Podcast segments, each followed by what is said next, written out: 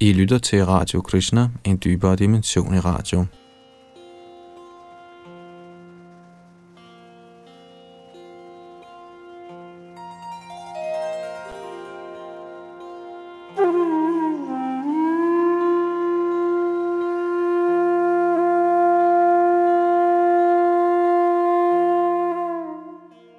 Sidste gang i vores gennemgang af det fantastiske værk Srimad Bhagavatam – nåede vi i øh, nu 11. bog frem til 12. kapitels 9. vers.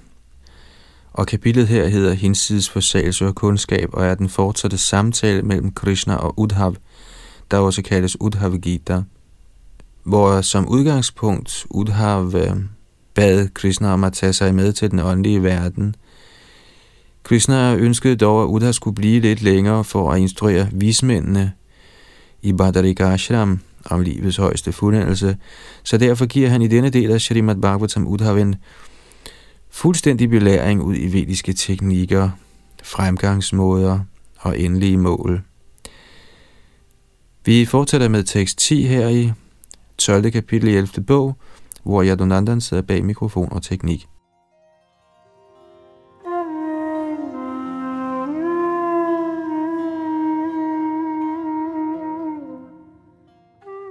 Tekst 10.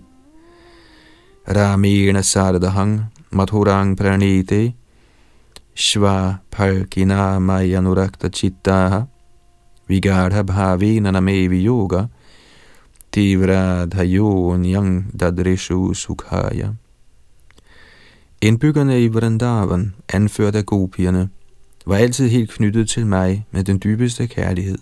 Så da min onkel Akruta bragte min bror Balaram og mig selv til Mathura by, led Vrindavan sin bygger den største mentale sorg på grund af adskillelse fra mig, og var ude af stand til at finde nogen anden kilde til glæde. Kommentar Dette vers beskriver især følelserne hos Vrindavans malkepiger, gopierne, og Herren Krishna afslører her den usammenlignelige kærlighed, de nærede for ham. Som forklaret i 10. bog ankom Krishnas onkel Akrura, sendt af Kangs, til Vrindavan og bragte Krishna Balaram med sig til Mathura til en brydekamp. Gopierne elskede Krishna så højt, at deres bevidsthed i hans fravær blev helt opslugt af åndelig kærlighed. Således regnes deres Krishna-bevidsthed for livets højeste fuldendelse. De ventede altid, at Krishna ville afslutte sin opgave med at dræbe dæmoner og vende hjem til dem – og derfor var deres ængstelse en yderst bevægende, hjerteskærende udfoldelse af kærlighed. En hver, der ønsker sand lykke, må lægge sig efter Herrens hengivne tjeneste i gobiernes ånd og give afkald på alt til glæde for den højeste Herre.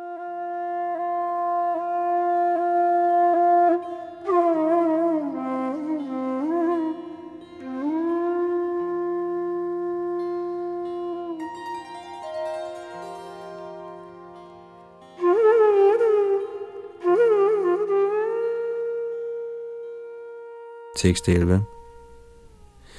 Tasta kshapa mena nita mayaiva vrindavana gocharena kshanardavatta punarangata sang hina maya kalpasama babhuvuhu. Kære Udhav, alle de nætter gopierne tilbragte sammen med mig, deres højeste elskede, i Vrindavans land, var for dem kortere end et øjeblik, berøvet mit samvær, følte gopierne, at de samme nætter blev ved for evigt, som var en nat lige så lang som Brahmas dag. Kommentar Shrila Sridhar Swami kommenterer som følger, citat, Gopierne led de voldsomste kvaler i Herren Krishnas fravær, og skønt de udadtil virkede forvirrede, opnåede de i virkeligheden det højeste fuldendte niveau af samadhi. Deres bevidsthed var intenst og intimt knyttet til Herren Krishna, og ved sådan Krishna-bevidsthed forekom deres læmer meget langt fra dem, skønt folk normalt regner kroppen for deres kæreste eje. Faktisk tænkte gopierne ikke på deres egen tilværelse. Skønt en ung kvinde som regel regner mand og børn for sine kæreste ejendele, tog gopierne end ikke deres familier i betragtning.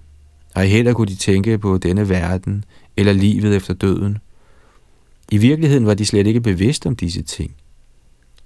Ligesom store vismænd, der løsriver sig fra den materielle verdens navne og skikkelser, var gopierne ude af stand til at tænke på noget som helst, fordi de var opslugt af kærlig ihukommelse af Herren Krishna.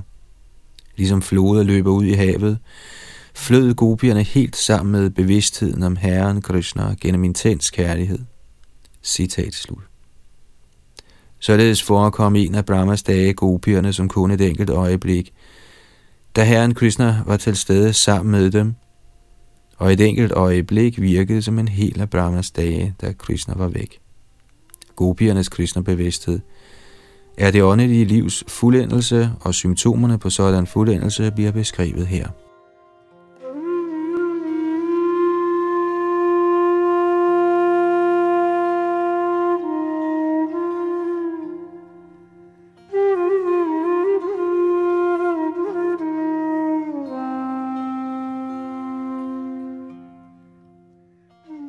Tekst 12 Tana vidan mayanusanga badha diyas svamatmanam adastatidam. Yatha samadau munayobdhito ye nadya pravishta ivanama rupe. Kære Udhav, Nøjagtigt som store vismænd i yogatrance glider ind i selverkendelse, ligesom floder, der flyder ud i havet, og således ikke er opmærksomme på materielle navne og former – var Vrindavans gopier ligeledes så helt knyttet til mig ind i deres hjerter, at de var ude af stand til at tænke på deres egne læmer, på denne verden, eller på deres kommende liv. Hele deres bevidsthed var ganske enkelt fordybet i mig.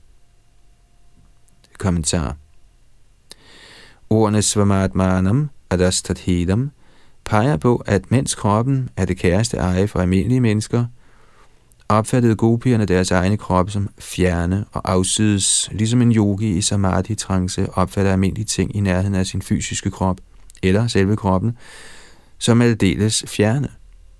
Når Krishna spillede på sin fløjte sent om natten, glemte gopierne straks alt om deres såkaldte ægtemænd og børn, og gik ud for at danse sammen med herren Krishna i skoven.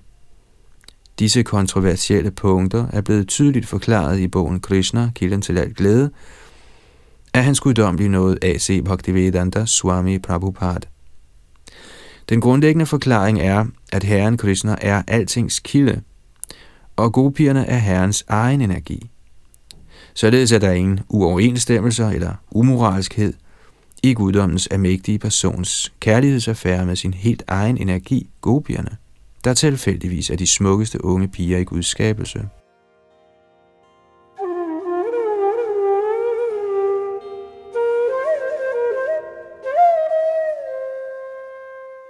Der er ingen illusion i gopierne, for de var i den grad tiltrukne til Herren Krishna, at de ikke brød sig om at tænke på noget andet.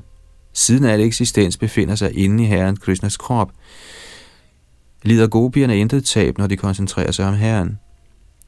Det er naturen af meget dyb kærlighed at udelukke alle andre ting end den elskede.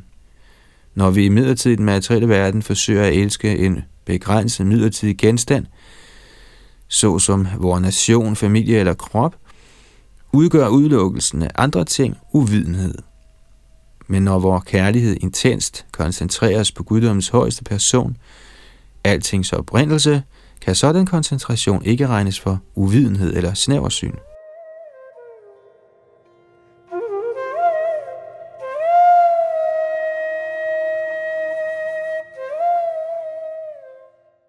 Eksemplet med vismændene i Samadhi gives her kun for at illustrere ensrettet koncentration på én enkelt genstand. Ellers er der ingen sammenligning mellem gobiernes henrygte kærlighed og de tørt mediterende yogier, der blot forsøger at forstå, at de ikke er deres fysiske lægemer. Siden gopierne ikke besad nogen fysiske lægemer, de kunne gøre sig fri for tilknytning til, og personligt dansede med og omfavnede den absolute sandhed – kan man aldrig sammenligne gopiernes ophøjede position med blotte yogiers. Det udtales, at lyksaligheden i upersonlige brahman erkendelse end ikke kan sammenlignes med et atomisk fragment af det lyksalige ocean af kærlighed til Krishna. Intim tilknytning er ligesom et stærkt reb, der binder sindet og hjertet. I materiel liv er vi bundet til det, som er midlertidigt og illusorisk, og derfor forårsager sådan binding af hjertet stor smerte. Hvis vi imidlertid binder vores sind og hjerter til den evige Herre Krishna, al glæde og skønhedsreservoir, vil vores hjerter udvide sig uendeligt i oceanet af transcendental lyksalighed.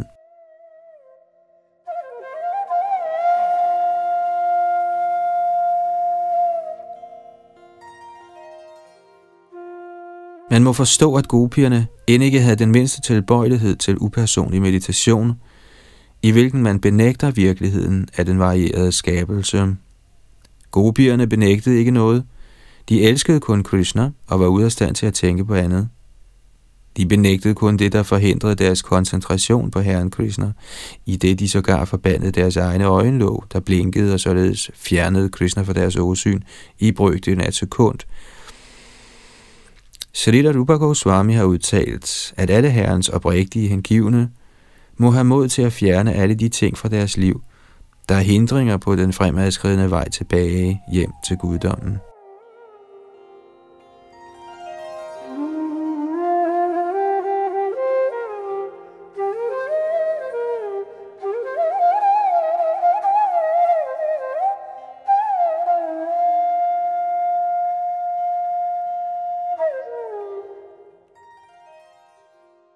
Tekst 13. Matkama Ramanang Jaram Aswarupa Vidobalaha Brahma Mang Paramang Prapu Sangat Chata Sahasrashaha Alle disse hundreder og tusinder af gopier, der betragtede mig som deres højst charmerende elsker, og som brændende begærede mig på den måde, var uvidende om min virkelige position. Ved ikke desto mindre at omgås mig intimt, opnåede gopierne mig, den absolute sandhed. Kommentar. Ordene Asvarupa Vidar, eller uden at forstå min faktiske stilling eller form, peger på, at de elskelige gopier var så totalt fordybet i ægteskabelig kærlighed til Herren Krishna, at de var uvidende om Herrens uendelige kræfter som guddommens højeste person. Shalita Vishana Chakravarti Thakur forklarer denne og andre betydninger af ordet Asvarupa Vidar – på sanskrit betyder ordet vidde også at erhverve sig. Således indikerer Asvarupa Vida, at gopierne, ligesom andre af herrens rene hengivne, ikke nær nogen interesse for at opnå sarupya mukti, eller den befrielse, hvor man erhverver sig en læmelig skikkelse ligesom herrens. Hvis gopierne skulle opnå en læmelig form ligesom herrens, hvordan ville herren da kunne udføre sine ægteskabelige tidsfordriv, hvor han danser med gopierne og omfavner dem? Siden gopierne havde realiseret deres evige åndelige skikkelser som herrens tjenere, kan ordet svarup også pege på deres egne åndelige læmer, og således betyder asvarupa vidar, at gopierne aldrig tænkte, ligesom materialister gør, på deres egen læmelige skønhed. Skønt gopierne er de smukkeste piger i herrens skabelse, tænkte de aldrig på deres egen skønhed, men mediterede snarere altid på Krishnas transcendentale krop. Selvom vi ikke kan efterligne gopiernes ophøjede ægteskabelige følelser, kan vi følge deres fortrinlige eksempel på praktisk Krishna-bevidsthed. De søgte naturligt Krishnas ly og opnåede livets højeste fuldendelse.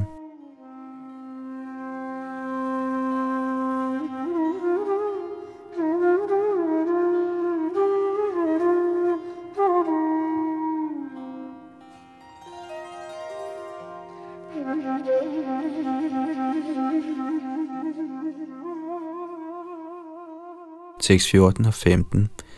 Derfor, kære Udhav, skal du opgive de vediske mantraer, såvel som procedurerne i de supplerende vediske bøger, og deres positive og negative påbud. Se bort fra det, du har hørt og vil høre. Søg helt enkelt tilflugt alene i mig, for jeg er guddoms højeste person, situeret i hjertet på alle betingede sjæle. Søg helhjertet ly i mig, og vær ved min nåde fri for frygt i enhver omstændighed. Kommentar. Shri Udhav udspurgte herren Krishna om symptomerne på hellige personer og befriede sjæle, og herren har svaret med henvisning til forskellige niveauer af åndelige fremskridt og har skældnet mellem dem, der kan forstå herren Krishna som livets hovedmål, og de kærlige hengivne, der accepterer Krishna og hengiven tjeneste til ham som livets eneste mål. Herren Krishna nævnte også, at han bliver fanget af sine kærlige hengivne, og selv af dem, der oprigtigt plejer omgang med hans kære hengivne. Blandt alle de hengivne beskrev herren, hvordan der var en skopier, som havende opnået et så sjældent niveau af ren hengiven tjeneste, at herren Krishna føler, at han personligt står i konstant gæld til dem. Ifølge Srila Vishwanath Chakravarti Thakur holdt herren Krishna tidligere gopiernes kærlighed til ham skjult i sit hjerte, grundet dens fortrolige væsen og herrens egen alvor. Men til sidst kunne selv ikke herren Krishna forblive tavs om gopiernes intense kærlighed, og således afslører herren for Udhav i disse vers, hvordan gopierne elskede ham i Vrindavan og bragte ham under deres fulde kontrol. Herren plejede at slappe af på hemmelige steder sammen med de kærlige gopier, og gennem ægteskabelig spontan tiltrækning blev den største kærlighed udvekslet mellem dem.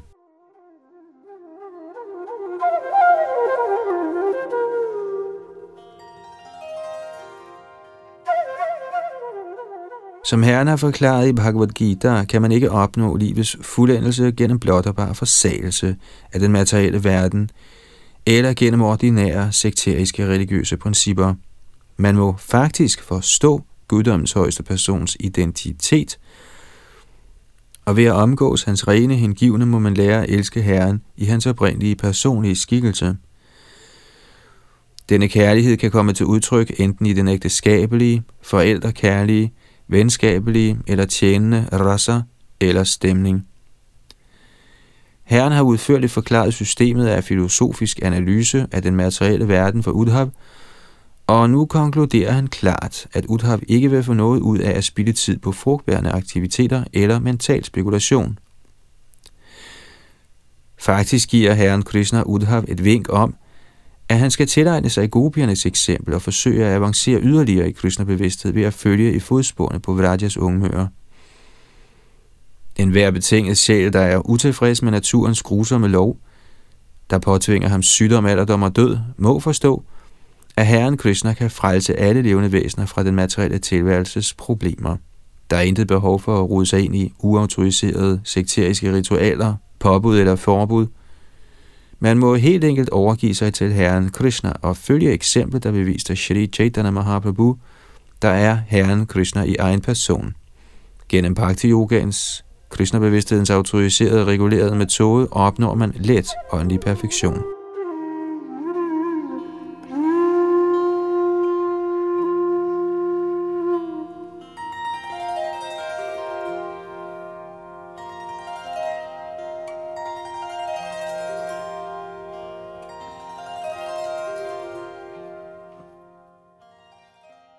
Tekst 16.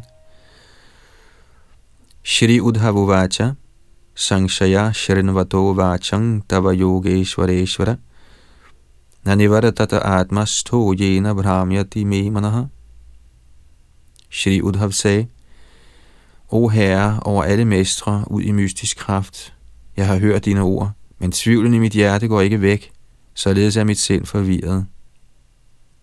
Kommentar i første vers i denne bogs 10. kapitel sagde Herren, at man skal søge ly i ham og udføre sine pligter inden for Vardanashram-systemet uden materielle ønsker. Udhav tolkede denne udtalelse som anbefalende Karma Mishra Bhakti, eller hengiven tjeneste iblandet tilbøjeligheden til frugtbærende handlinger. Det er en kendt skærning, at før man forstår, at Krishna er alting, kan man umuligt trække sig tilbage fra almindelige værtslige pligter. Snarere opmuntres man til at tilbyde Herren frugten af sådan arbejde. I 10. kapitels 4. vers anbefalede Herren, at man trækker sig tilbage fra værtslige pligter og systematisk kultiverer kundskab ud fra den accept, at han er den højeste. Udhav opfattede denne instruktion som pegende på Gyan Mishra Bhakti, eller hengiven tjeneste til Herren iblandet det sekundære ønske om at samle kundskab. Fra med vers 35 i kapitel 10 stillede Udhav spørgsmål om processen for materiel betingning og befrielse for materiel liv. Herren svarede udførligt og sagde, at filosofisk spekulation aldrig kan fuldkommen gøres uden hengiven tjeneste.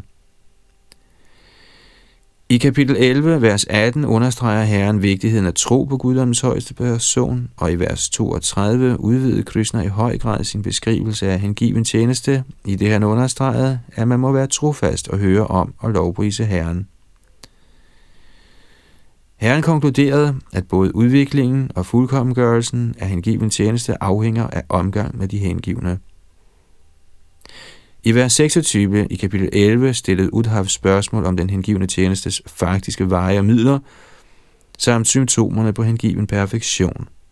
Og i vers 48 udtalte Krishna, at ens bestræbelse på befrielse er uden værdi, med mindre man lægger sig efter hengiven tjeneste. Man må omgås herrens hengivne og følge deres fodspor. Slutteligt i vers 14 i det pågældende kapitel afviste herren kategorisk vejene af forbærende handling og mental spekulation, og i vers 15 anbefalede han, at man udelukkende overgiver sig til ham med hele sit hjerte.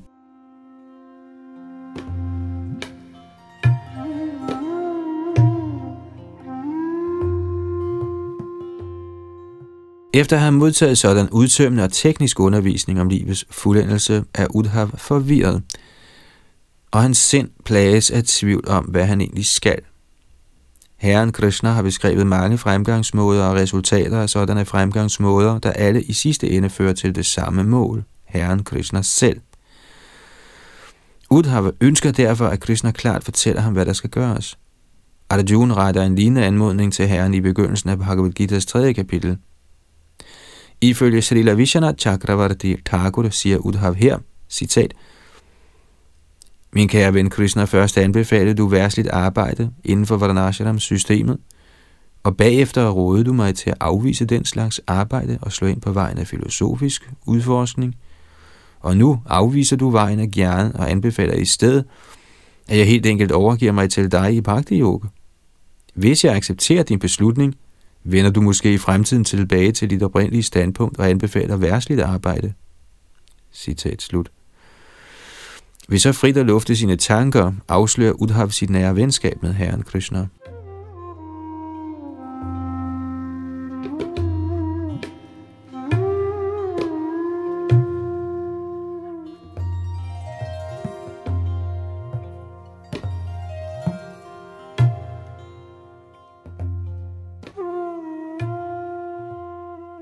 Tekst 17.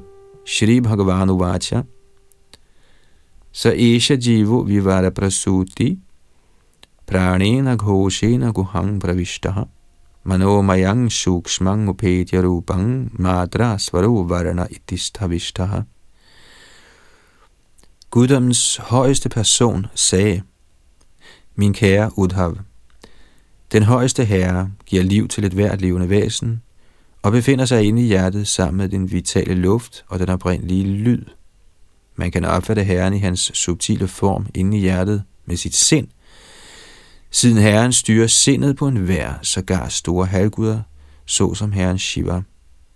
Den højeste herre antager også et fysisk udtryk i form af vedernes forskellige lyde, der består af korte og lange vokaler og konsonanter med forskellige intonationer. Kommentar Shrila Vishwanath Chakravarti Thakur kommenterer som følger på dialogen mellem herren Krishna og Udhav. Udhav var forvirret og i tvivl, fordi Krishna beskrev mange forskellige metoder, såsom hengiven tjeneste, spekulativ viden, forsagelse, mystisk yoga, askese, fromme pligter osv. I midlertid er det hensigten, at alle disse metoder skal hjælpe det levende væsen til at opnå Herren Krishnas ly, og i sidste ende skal ingen vedisk metode opfattes på anden vis. Således forklarede Krishna hele det vediske system og satte alt i sit rette perspektiv. I virkeligheden var Krishna overrasket over, at Udhab på tåbelig vis troede, at han skulle følge alle fremgangsmåderne, som var hver af metoderne kun tiltænkt ham. Herren Krishna ønskede derfor at fortælle sin hengivne, kære Udhav, da jeg fortalte dig, at analytisk kundskab skal praktiseres, fromme pligter skal udføres. Hengiven tjeneste er obligatorisk, Yoga-procedurer skal følges, askese skal udføres osv. Underviste jeg alle levende væsener og brugte dig som et umiddelbart publikum. Det jeg har sagt, jeg siger nu og vil sige i fremtiden, skal opfattes som rettesnor for alle levende væsener i forskellige situationer. Hvordan kunne du nogensinde tro, at du skulle følge alle de forskellige vediske metoder? Jeg accepterer dig, som du er nu, min rene hengivne. Det er ikke meningen, du skal udføre alle disse processer.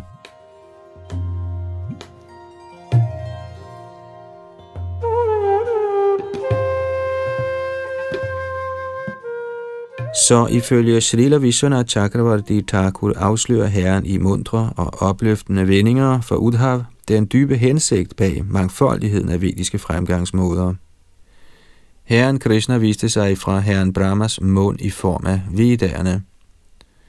Ordet Vivada Prasuti i dette vers peger også på, at herren kan opfattes i Adharadi chakraerne inden i herren Brahmas læme.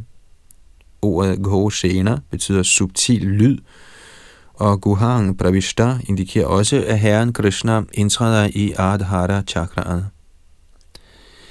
Herren kan videre opfattes inde i andre chakraer, såsom Manipuraka chakraet, der er placeret nær navlen og Vishuddhi chakraet. Sanskrit alfabetet består af korte og lange vokaler, samt konsonanter udtalt med høje og lave toner, og med hjælp af disse lyde manifesterer sig i grenene af vedisk litteratur som et groft fysisk udtryk af guddommens højeste person. Ifølge Bhagavad Gita har sådan litteratur hovedsageligt at gøre med naturens tre kvaliteter, Traigunya Vishaya Veda Nistraigunya Bhavarjuna. Srila Sridhar Swami forklarer, at guddommens højeste person grundet illusionskraften Majas kontrol – fremstår som en del af det fysiske univers for de betingede sjæle. Det at påhæfte guddommens person grove og subtile materielle kvaliteter kaldes avidya eller uvidenhed, og gennem sådan uvidenhed opfatter det levende væsen sig selv som den, der udfører sine egne aktiviteter og bliver bundet i karmas net. Vedderne pålægger derfor en indfiltret sjæl at overholde positive og negative påbud for at rense sin tilværelse. Disse fremgangsmåder kaldes pravritti marg, eller vejen af reguleret frugtbærende arbejde. Når man har renset sin tilværelse, opgiver man dette grove stadie af frugtbærende arbejde, fordi det er skadeligt for udførelsen af ren hengiven tjeneste. Med fast tro kan man da tilbede guddommens person. Den, som har udviklet fuldendt Krishna-bevidsthed, har ikke længere nogen rituelle pligter at passe. Som udtalt i Bhagavad Gita, der Shakaryang Navidyate,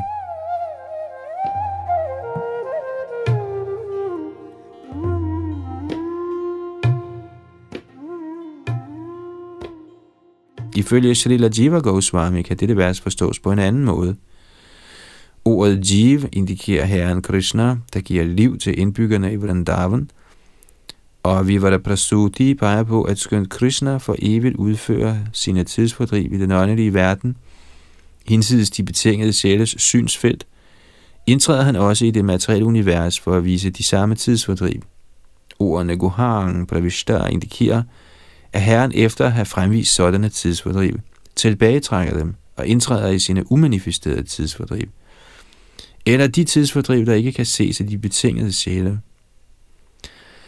I det tilfælde er Madra herrens transcendentale sanser, Svara peger på herrens transcendentale tale og sang, og ordet Vadana betyder herrens transcendentale skikkelse. Ordet Stavishta, eller fysisk udtryk, betyder, at Herren viser sig i den materielle verden, endda for de hengivne, der ikke er helt fremskridende i Krishna-bevidsthed og hvis syn ikke er helt renset. Mano Maya peger på, at man på en eller anden måde skal fastholde Krishna i sit sind. Og for de ikke hengivne er Herren Krishna sukshma, eller i højeste grad subtil, fordi han ikke kan kendes. Således har forskellige acharyaer forherliget Krishna på forskellige måder gennem den transcendentale lyd i dette vers.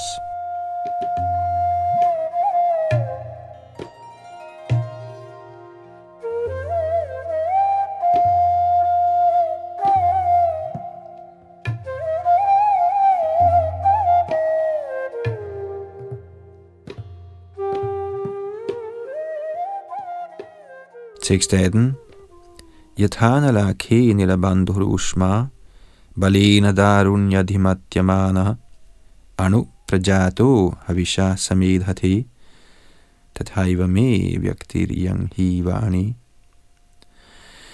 Når man energisk gnider pinde til optænding mod hinanden, dannes varme gennem kontakt med luft, og en gnist opstår.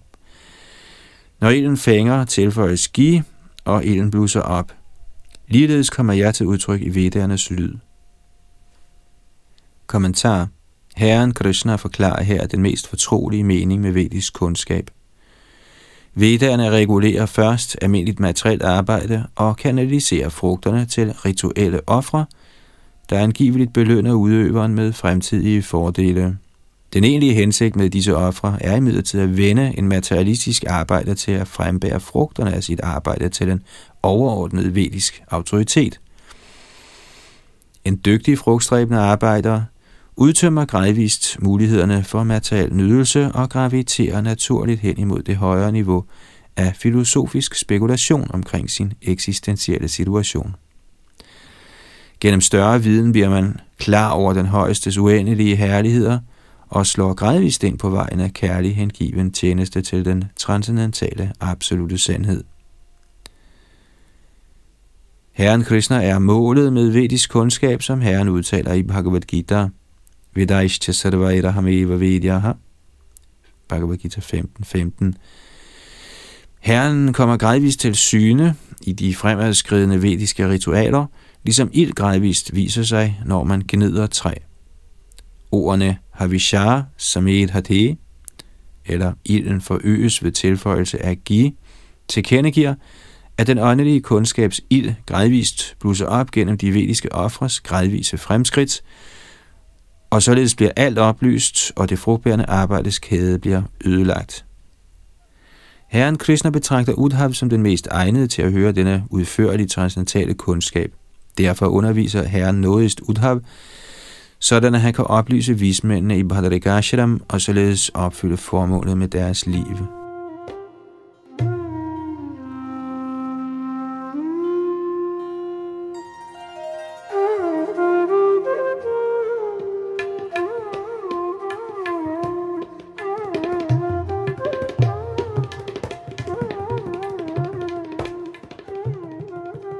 Tekst 19. Evang visarago grano rasodrik sparasha shrutischa sankalpa vigyanam athabhimanaha sutrang rajasattvatamo vikaraha De arbejdende sansers funktioner, taleorgan, hænder, ben, kønsorganer og anus, og funktionerne hos de kundskabsindhentende sanser – næse, tunge, øjne, hud og ører, sammen med funktionerne hos de subtile sanser, sind, intelligens, bevidsthed og falsk ego, såvel som funktionen hos den subtile pradhan, og samspillet mellem den materielle naturs tre kvaliteter, alle disse skal forstås som min materielt udtrykte form. Kommentar Med ordet gadi eller tale afslutter Herren sin diskussion om sin manifestation som vedisk lyd – og beskriver funktionerne hos de andre arbejdende sanser til lige med de kundskabsindhentende sanser, bevidsthedens subtile funktioner, pradhan, og samspillet mellem den materielle naturs tre kvaliteter. En Krishna-bevidst person ser hele den materielle verden som en fremvisning af Herrens energier. Der er således intet legitimt spillerum for materiel sansenydelse, fordi alt er en forlængelse af guddommens højeste person og tilhører ham. Den, som kan forstå Herrens udbredelse inden i subtile og grove materielle manifestationer, opgiver ønsket om at leve i denne verden. I den åndelige verden er alting evigt, fuld af lyksalighed og kundskab. Den materielle verdens særlige kendetegn er, at her drømmer det levende væsen. Han er Herren. En person ved sine fulde fem, der har opgivet denne hallucination, finder intet tillokkende i Majas rige og vender derfor hjem tilbage til guddommen.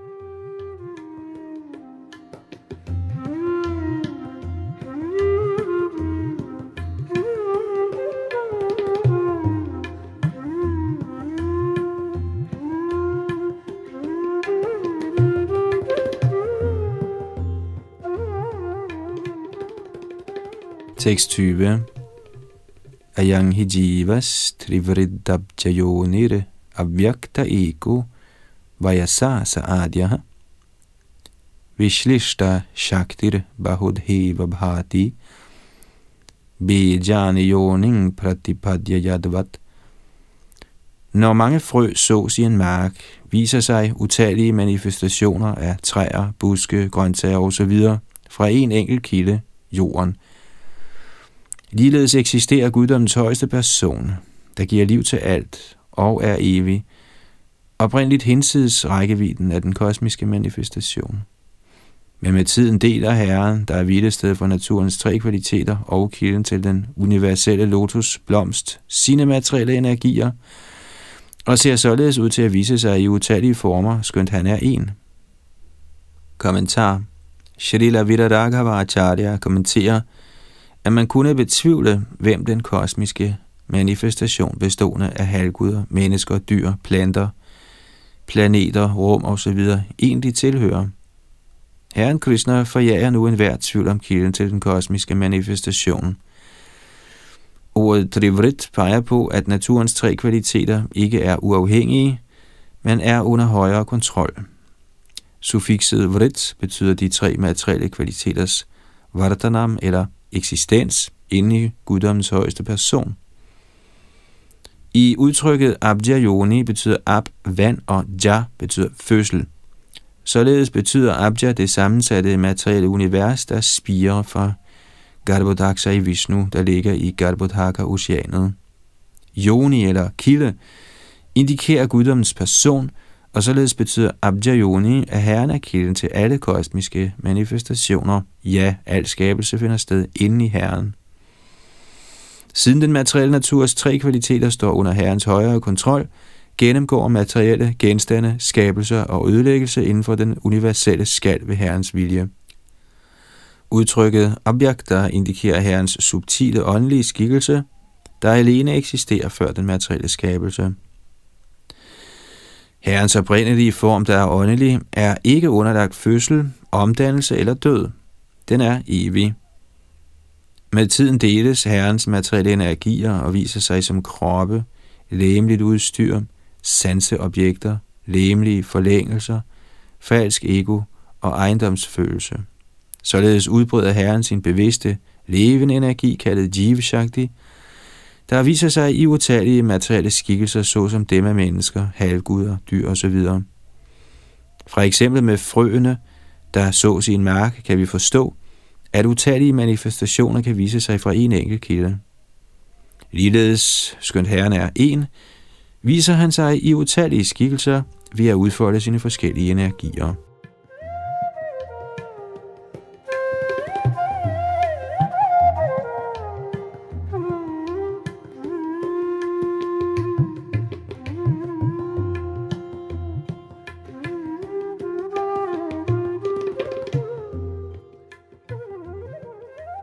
Tekst 21 Yasmin nidang protam asheshamotang parto yatha tantu vitana sangstaha Yaisha sangsara taru purana karamatmaka pushpa pale prasute Ligesom et vævet stykke stof hviler i udbredelsen af tråde, der går balancer på tværs, hviler ligeledes det ganske univers i guddommens højeste persons energi, der går på langs og på tværs og befinder sig i ham. Den betingede sjæl har accepteret materielle lægemer i umindelige tider, og disse lægemer er som træer, der understøtter ens materielle tilværelse, ligesom et træ først blomstrer og så frembringer frugt. Producerer den materielle tilværelses træ, ens fysiske læme, de forskellige resultater af materiel tilværelse.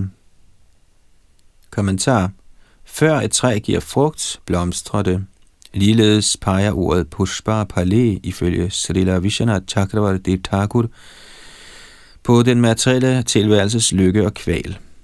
Ens materielle liv kan forekomme at blomstre, men i sidste ende vil de bitre frugter af alderdom, død og andre ulykker vise sig. Tilknytning til kroppen, der altid er tilbøjelig til sansenydelse, er roden til materiel eksistens, og den kaldes derfor samsara daru. Tilbøjeligheden til at udnytte den højeste herres ydre energi har eksisteret i umindelige tider, som udtrykt med ordene Purana Karamatmakaha. Det materielle univers er en udfoldelse af den højeste herres illusionskraft, og er altid afhængig af ham, og ikke forskellig fra ham. Denne simple forståelse kan befri de betingede sjæle fra den endeløse vandring i Majas triste rige. Ordet pushpapale kan også forstås i betydningen sansenødelse og befrielse.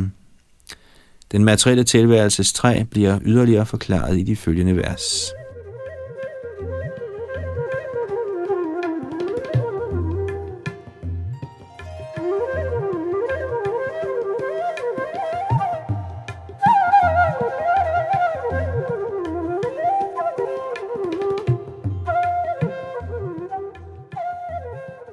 Tekst 22 og 23. Dette, denne materielle tilværelses træ, har to frø, i hundredvis af rødder, tre nedre stammer og fem øvre stammer. Det frembringer fem smage og har 11 grene og en rede bygget af to fugle. Træet dækkes af tre slags bark, giver to frugter og strækker sig op til solen. De, som lyster efter materiel nydelse og er hellige i familielivet, nyder den ene af træets frugter, og svanelignende mænd i forsagelsens orden nyder den anden frugt. Den, som ved hjælp af den ægte åndelige mester kan forstå dette træ som en fremvisning af den højeste sandhedsenergi, der viser sig i mange former, kender faktisk hensigten med den vediske litteratur. Kommentar dette træs to frø er syndige og fromme handlinger, og de i hundredvis af rødder er de levende væseners utallige materielle ønsker, der lænker dem til den materielle eksistens. De tre nedre stammer repræsenterer den materielle naturs tre fremtrædelsesformer, og de fem øvre stammer repræsenterer de fem grove fysiske elementer. Træet frembringer fem smage, lyd, form, berøring, smag og duft, og har 11 grene, de fem arbejdende sanser, de fem kundskabsindhentende sanser og sindet. To fugle, nemlig den individuelle sjæl og oversjælen, har bygget deres rede i dette træ. Og de tre slags bark er luft, galle og slim, der er kroppens grundelementer. Dette træs to frugter er lykke og kval.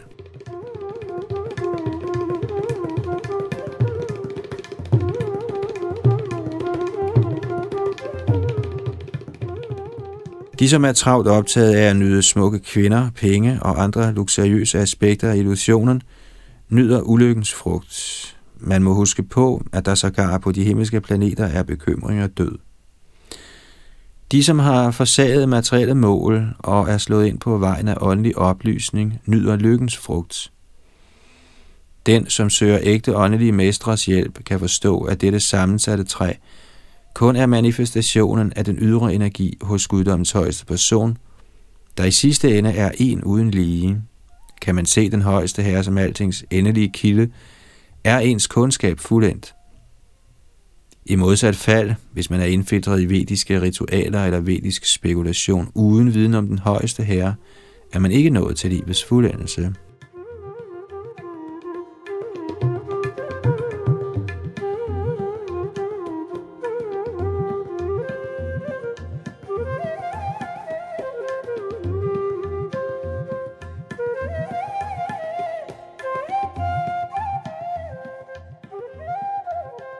Tekst 24 Evan guru pasanaika bhaktya vidya kutharena Shitena dhiraha.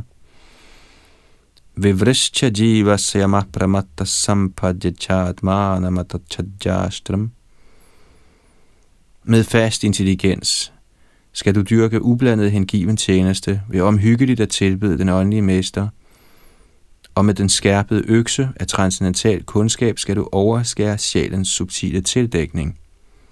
Når du så erkender guddommens højeste person, skal du opgive øksen af transcendental kundskab. Kommentar. Fordi Udhav havde opnået fuldendelsen af personligt at omgås Herren Krishna, var der intet behov for, at han fastholdt en betinget sjæls mentalitet, og således, som beskrevet her med ordene, Sampadhyachat Manam, var Udhav personligt i stand til at tjene herrens lotusfødder i den åndelige verden? Ja, Udhav bad om denne mulighed i begyndelsen af denne storslåede samtale. Som udtalt her, Guru Upasana Eka Bhaktya, man kan opnå ren hengiven tjeneste ved at tilbyde en ægte åndelig mester. Det anbefales ikke her, at man opgiver hengiven tjeneste eller sin åndelige mester. Snarere bliver det klart udtalt med ordene Vidya Kutharena, at man skal udvikle kundskab om den materielle verden, som beskrevet af Herren Krishna i dette kapitel. Man må til fulde forstå, at hvert eneste aspekt af den materielle skabelse er en udførelse af Herrens illusionskraft. Sådan kundskab fungerer som en skarp økse, med hvilken man kan afhugge den materielle tilværelses rødder. På den måde bliver sågar den stadige subtilkrop, der er skabt af naturens tre kvaliteter, skåret i stykker, og man bliver apramatta, eller forstandig og varsom i Krishna-bevidsthed.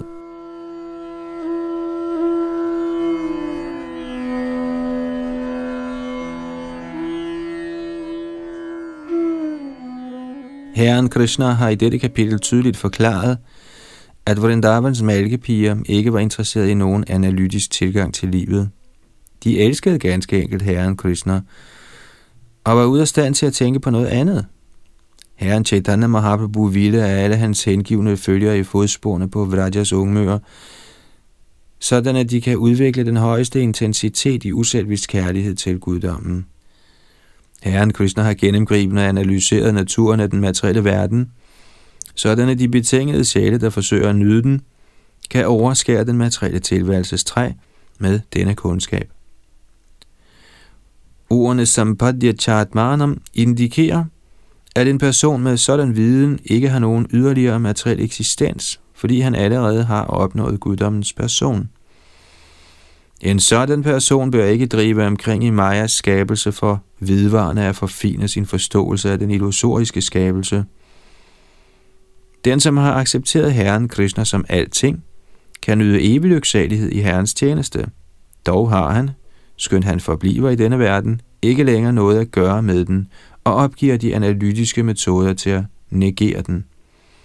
Herren Krishna fortæller derfor Udhab, Jajastram, bortkast den analytiske kundskabs økse, med hvilken du har afhugget din følelse af ejerskab og residens i den materielle verden.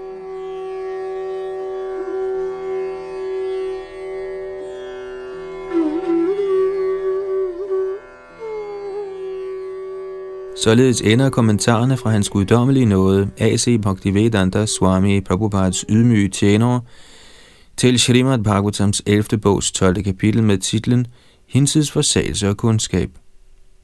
Og her kan vi passende holde for denne omgang af vores oplæsning fra Srimad Bhagavatam. Dog har vi en anelse mere tid tilbage af denne time, som vi kan bruge til at læse den korte indledende opsummering til kapitel 13.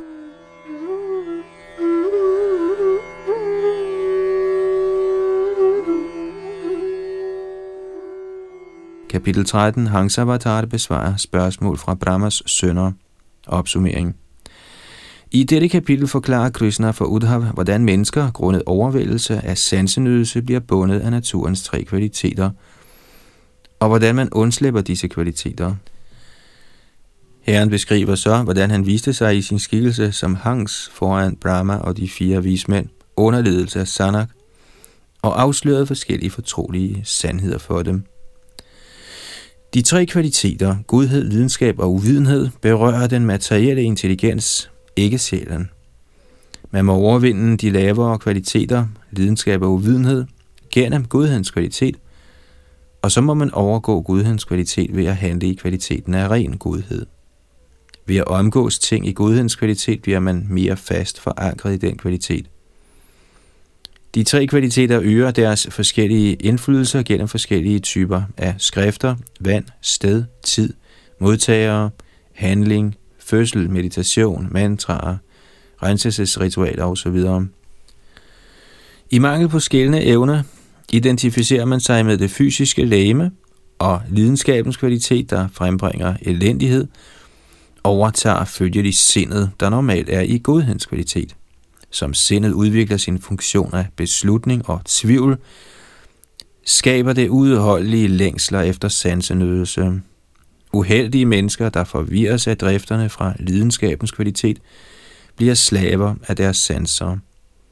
Selvom de er klar over, at det elendige resultat af deres arbejde vil være lidelse, er de ude af stand til at ophøre med sådan frugtbærende arbejde.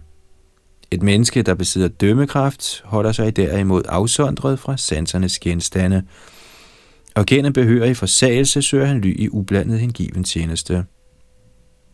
Herren Brahma har selv ingen materiel årsag. Han er årsag til skabelsen af alle levende væsener og er den største af halvguderne.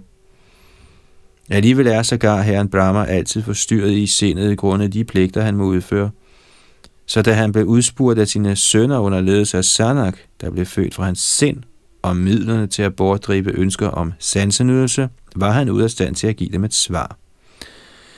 For at få indsigt i dette emne søgte han ly i guddommens højeste person, hvorpå den højeste herre viste sig for ham i skikkelse af svaneinkarnationen, herren Hangs.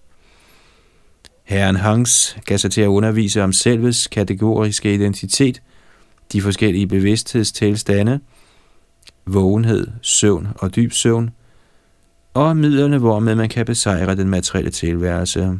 Vismændene anført at Sanak blev fri for deres tvivl ved at lytte til Herrens ord, og de tilbad ham med ren hengivenhed imod en kærlighed til Gud.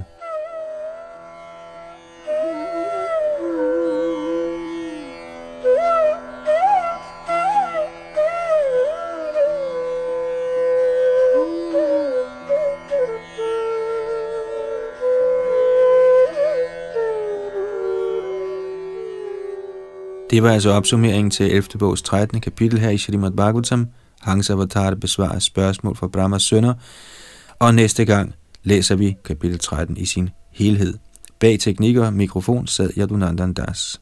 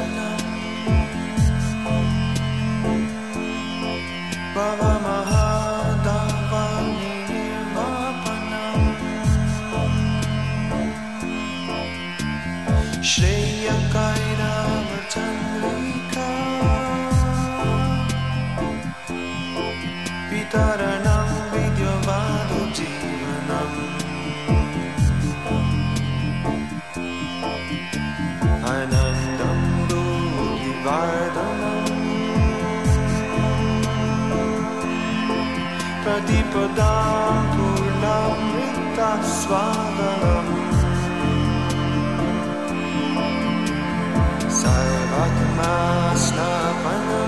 परम् विजायते श्रीकृष्ण सङ्कीर्तना